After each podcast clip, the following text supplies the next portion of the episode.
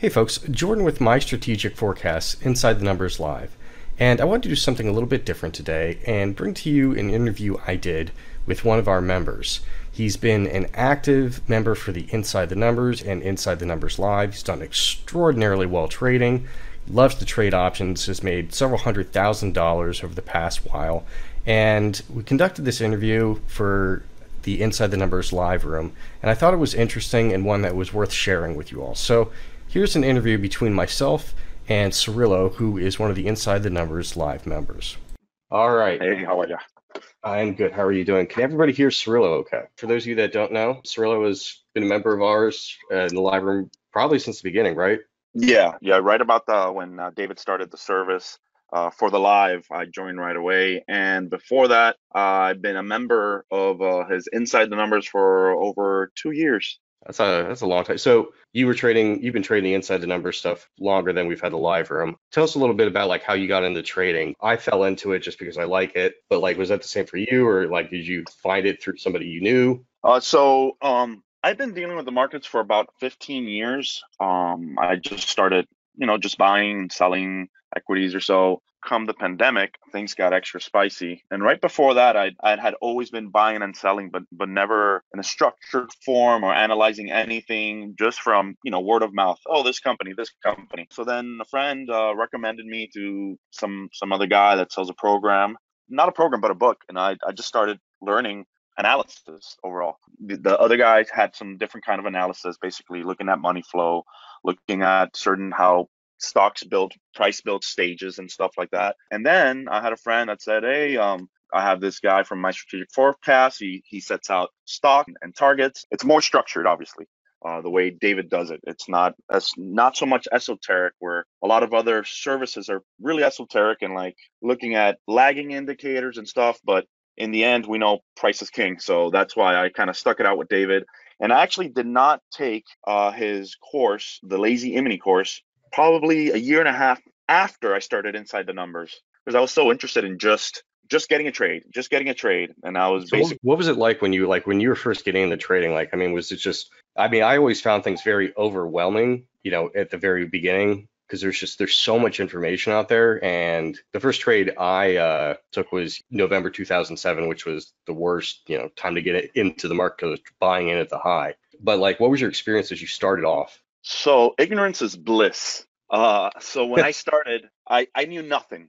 I remember one of the biggest early trades I ever took. I remember I made it was a dumb amount of money I made at the time, you know, for a beginner trader. I made like five, six thousand dollars on a single trade. I was watching the tennis, uh, the U.S. Open, and I saw Orbitz. They were one of the sponsors, and you saw it everywhere. And I just bought it. You know, I bought you know whatever it was at the time. You know, I just threw money at it uh, blindly, not knowing anything. And then it, you know, a week later, it popped for like 30, 40%. And obviously, you're hooked at that point. You're like, oh, okay. My earlier times were a lot like that, uh, just buying stuff of companies or, or, or things that I saw around. Um, I didn't get into really analysis of either fundamental or or technical analysis till really recently, till till when I found David. So, do you think that a lot of your initial success was actually more due to luck than anything else? Yeah, yeah, luck and and just looking at, at things and being like, oh, you know, Apple. I have a I have an iPhone. Let me just buy some Apple and, and just looking around, you know. And I and I and I guess it's kind of lucky because most of the stuff you see around is large cap, so you can't get Mhm. too hurt. And when when you start getting into the weeds and learning more, you start doubting yourself because you see 30 conflicting things. You know, you start learning about RSI, MACDs, like like David calls them Joe's indicators. Now you're looking at 30 things and one of them's telling you up, the other one's telling you down, and you're just seeing what tells you the most up. You know, you end up kind of flipping a coin instead of really trading on what price should be and price action and maybe the fundamentals of a company. Now what I do, you know, I, I kind of put together everything I learned from looking at a company's fundamental you know like in these times i'm looking for companies that have low debt that have high free cash flow good price and that you know technical analysis from what i learned from david matches. So if all those things match you know i have a even like he calls a full stack obviously what what he teaches in lazy E-mini trader. But for me i, I try to build an even fuller stack by looking at you know, fundamentals, uh, PEs. But you're also a pretty prolific day trader too, if I'm not mistaken, because you know you've had a lot of success using the commentary and kind of trading the SPY. I believe you use options mainly. You don't do futures, right? No, I don't do futures. So I do I do options, and mainly because I am limited by my broker, which is Webull. They don't have futures, which I, I think it's better for me because I probably could get more trouble in futures. I've become a pretty good day trader using David's notes, you know, like just seeing the numbers that he has, you know, like just now you could have, if you're seeing the 377.45 and you're like, you know, I could take a short there and my risk reward is if we go to yesterday's high, I'll cut it. And right. my reward is coming down to 374.40 or something, or back to 375 because we know it's ping ponging there. So I just use his numbers. You know, he's giving these numbers out. So there, there's no mystery. And now what I do when I day trade, I, I do risk reward. So I do a three to one risk reward. So I can lose a dollar or win three on a trade. Let's say I, I take a $10 stock and I know my target is $3 higher and I know my stop is a dollar lower. What this allows me to do is basically I can lose three trades and win one and I break even. So there, there's a high possibility of that happening over time. And if I win two trades, I'm already up no matter what. One of the things we talked about, especially since you joined live room, was that it was something I struggled with too, was making sure that you let your winners kind of run and getting the most out of it. Talk a little bit about where you're still working on your trading and what you're focused on to kind of improve your trade. Because, I mean, you said you've made tens of thousands in the past few months when everybody else is struggling, but you're still trying to improve, obviously. So, like, where do you try and find things? The current thing I'm working on, and, you know, we've spoken about this, is cutting losers fast. David talks this about all the time. You know, you want to know when you're wrong quickly, fast and quick, you know, band aid and letting the winners run. So what I tend to do, I'm obviously in this volatile market, you're so fearful of uh, giving back any gains. Or the worst thing you could do is look at the amount of money in the account and see it go up and down. Uh, so I try to never look while I'm trading at the money going up or down. I'm seeing where price is moving, where it's bouncing off, because as soon as you start looking at the amount of money that the trade is made or the trade is losing, emotions get in the way, and I think that's when you when you start to lose. I've been trying to to be less aggressive with profit taking on my runners. Since I'm, I work with options, you know, options can can shoot up 20, 30 percent. Uh, recently, I had one that, that you know shot up a thousand percent um, yeah, I remember that. Bit, yeah, it was a bit of luck. You know, I it was like a overnight. I just threw half of the day's profits into a trade overnight. Obviously, it's extremely high risk, and I know it could go to zero overnight. It was one of those risk reward things where I said, you know, I could either lose a thousand or make ten thousand. I tend to cut the runners really quick because I don't want to give anything back. And you don't give the time for the market to digest things. Obviously, you can get caught, you know, if, if you're short on a bear rally or if you're long, the rug can be pulled and things can collapse and, and so on. So something that, that uh, Jordan has kind of uh, helped me out with is so I usually cut 80% of the position at a, at a certain target, and my targets are short since uh, options move so so largely. But then I see it. The worst thing you can do, obviously, as a trader, you look back and you see, and you're like, wow, I, I missed out on another 300% or or another 200 bucks instead of the 20 bucks that I got. So now I just I cut half, I let it run, I give time for the market to digest price and see where it wants to go. And then I, I make a decision based more again, less looking at the price and how much I've made or lost, and more looking at the charts, seeing where they're headed.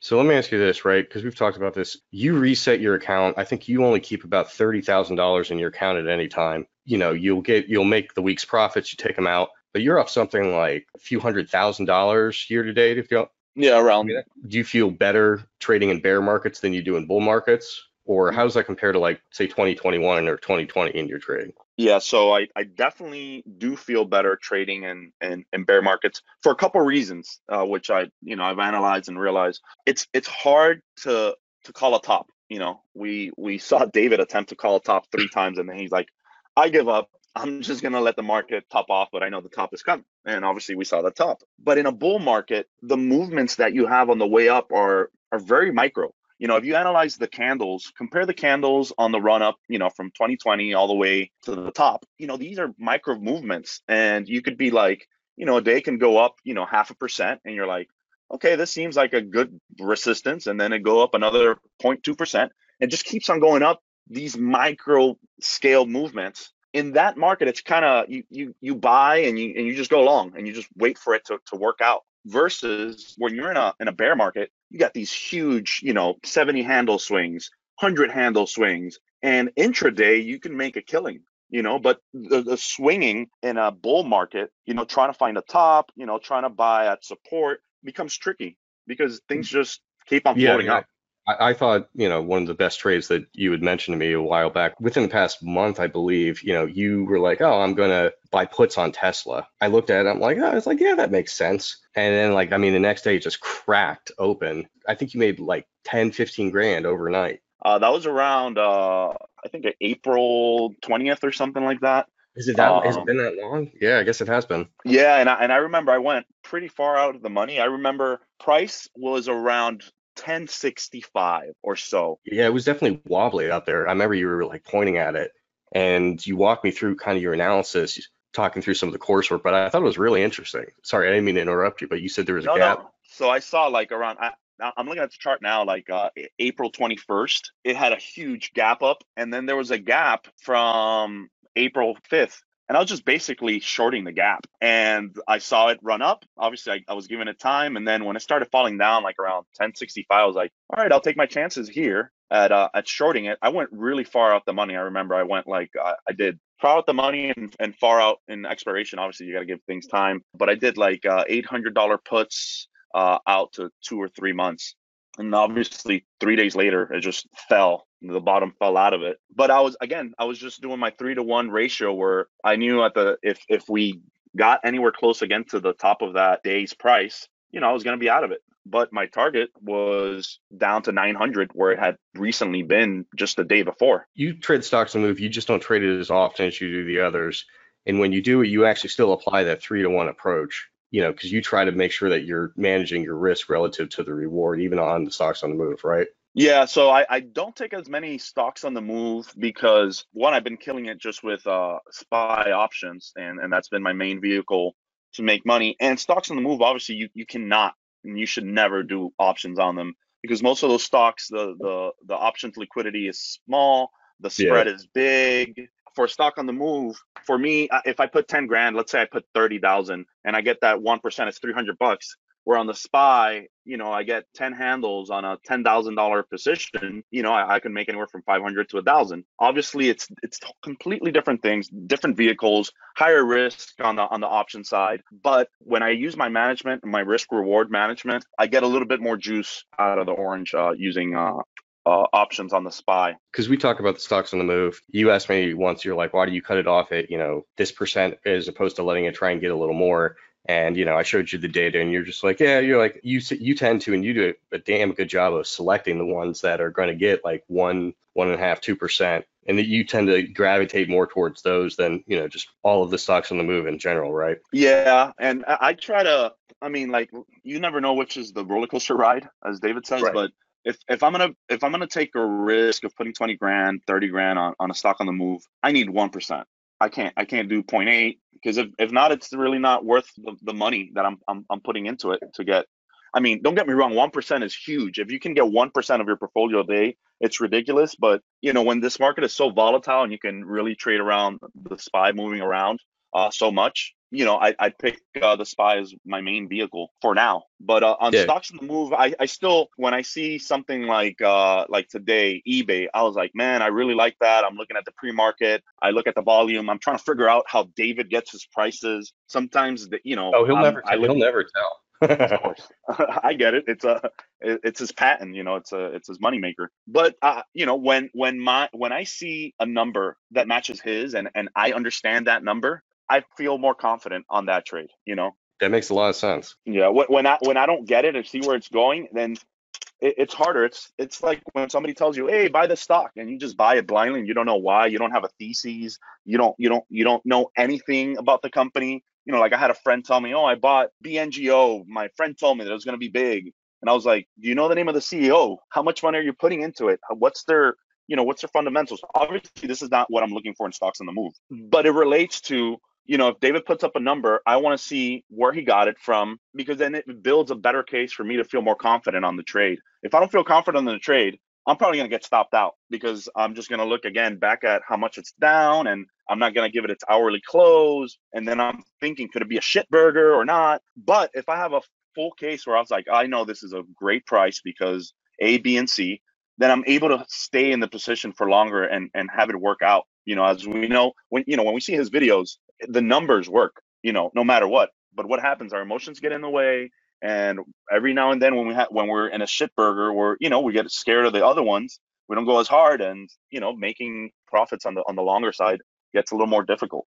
Emotions are one of the hardest things to get through. I think what I've liked about your style is it reminds me of some of the best poker players because they use what's called uh, uh, selective aggression. They're very, very careful about which hands they play, but when they get into them, they hit them hard. Psychologically, in poker, it does a great job of pushing your opponents right. around so that you know you can kind of get an idea of what they're going to have. But even in uh, trading, what I like about it is that you do it because you know you have a lot of the elements of the different methods coming together, like you did. you talk about with the stock on the move, you know, to give you your you know your full, full stack, to give you the confidence to trade it. Right. You know, and and in poker, it's just like you know when you have a great player, he he'll show you what he wants to show you. and in your head, you're like, oh, okay, he he he's a conservative player, and then you don't you don't see the bluff you know, I used to be a, a, a, poker player myself, and and I come from the gambling world, and I guess uh, trading has kind of uh, substituted a little bit of, of the gambling since trading does have a little aspect of gambling to it.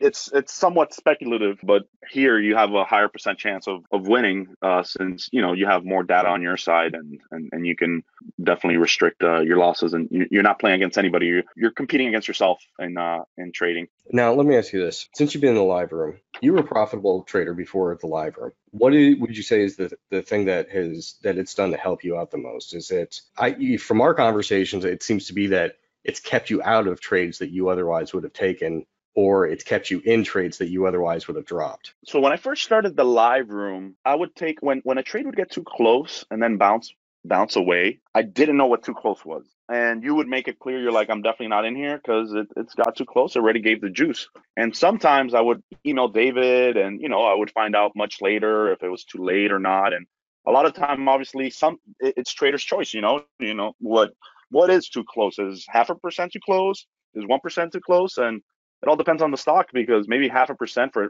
stock like Tesla that moves 12, 13, 14% in a day, half a percent is not that bad. It helped me, you know, when, when you would call out what too close was. Also, hearing you take your profit targets was important because um, I'd get greedy. You know, I try to get more than that 1%. And that's when you get caught uh, with your pants down because it, it does go up more than that 1%, but there's obviously other people taking profits at, at certain different targets and then it suddenly drops and you're in the negative and you didn't take that 1% instead of staging the orders which i didn't used to do.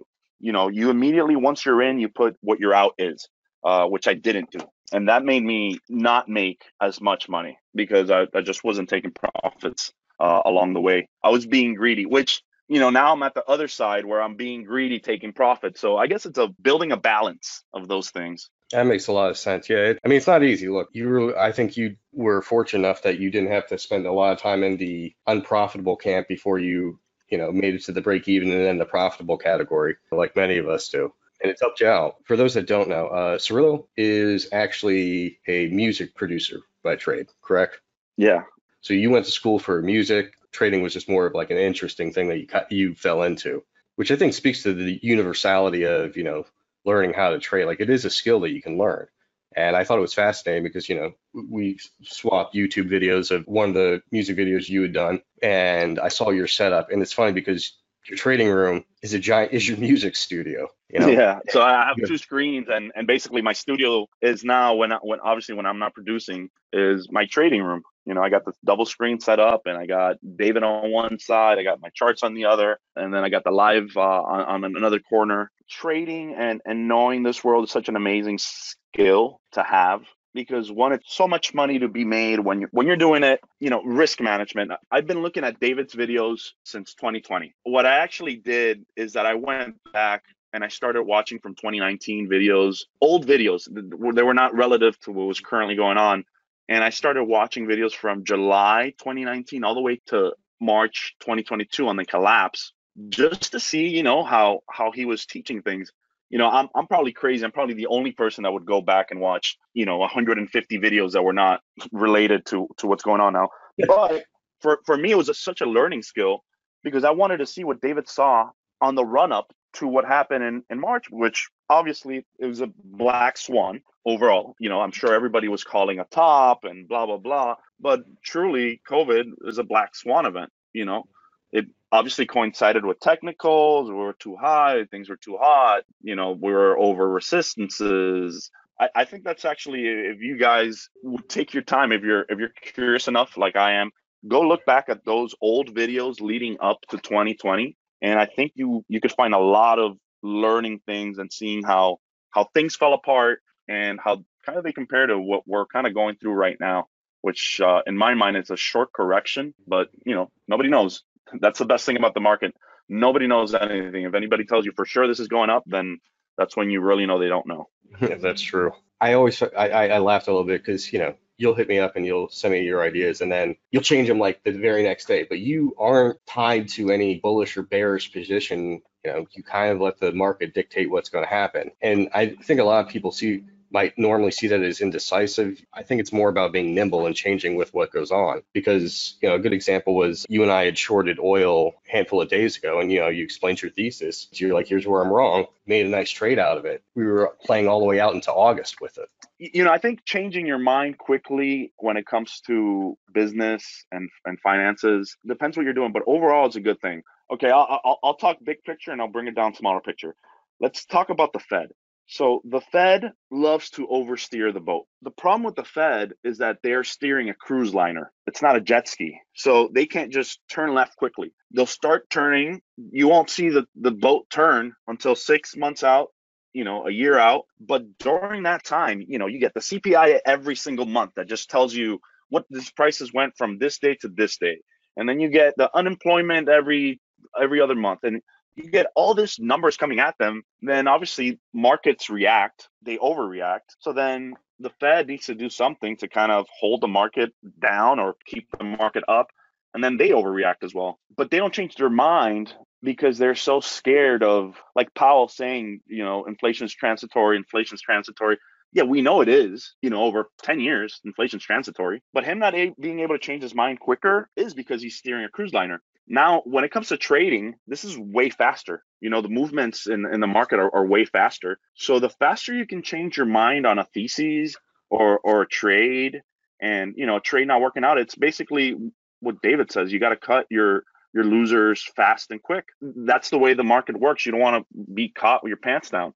Um, yeah. And being able to change quickly is what gets you out of trouble. Like you're not changing it like every five minutes. Like you sit there and like you go through a full analysis every time, though, correct? So I've been telling you that, you know, I think we're going to get a, a crazy bear rally, rally up in, a, in the bear market into the end of the year. And, you know, and I'm, and I'm seeing a dozen things, dozens of things. But I think when those kind of things happen, they happen quick and they leave people behind, which tells me in the short time, we probably still might feel more pain because bears still want to be really right about their theses. Bulls think that we are going to just shred up, but markets are smarter than everybody in them and they're going to chop everybody up. So I'll develop a thesis, a, a, big thesis. So my thesis right now is that we're going to rally up. We're, we're really going to shoot up quickly, but time is more important than price. Yeah. I've seen so many of David's videos. One of the things that really sticks with me in my head is you know, you want to have fun at the party. You don't want to be the first one there. And that's something we both have been talking about recently is, you know, making sure that we have a little bit more patience because, you know, it's easy to get into it, get pulled into trades very quickly. And I think the most important thing is uh, letting the ego just go, knowing when you're wrong and being like, okay, my thesis was wrong, but knowing where it went wrong. So I was like, you know, just just like my any trade that I go in, I know where I'm going in and where I'm getting out. You know, so I always tell myself, where am I getting out? What are my targets? So my target is three up, one down.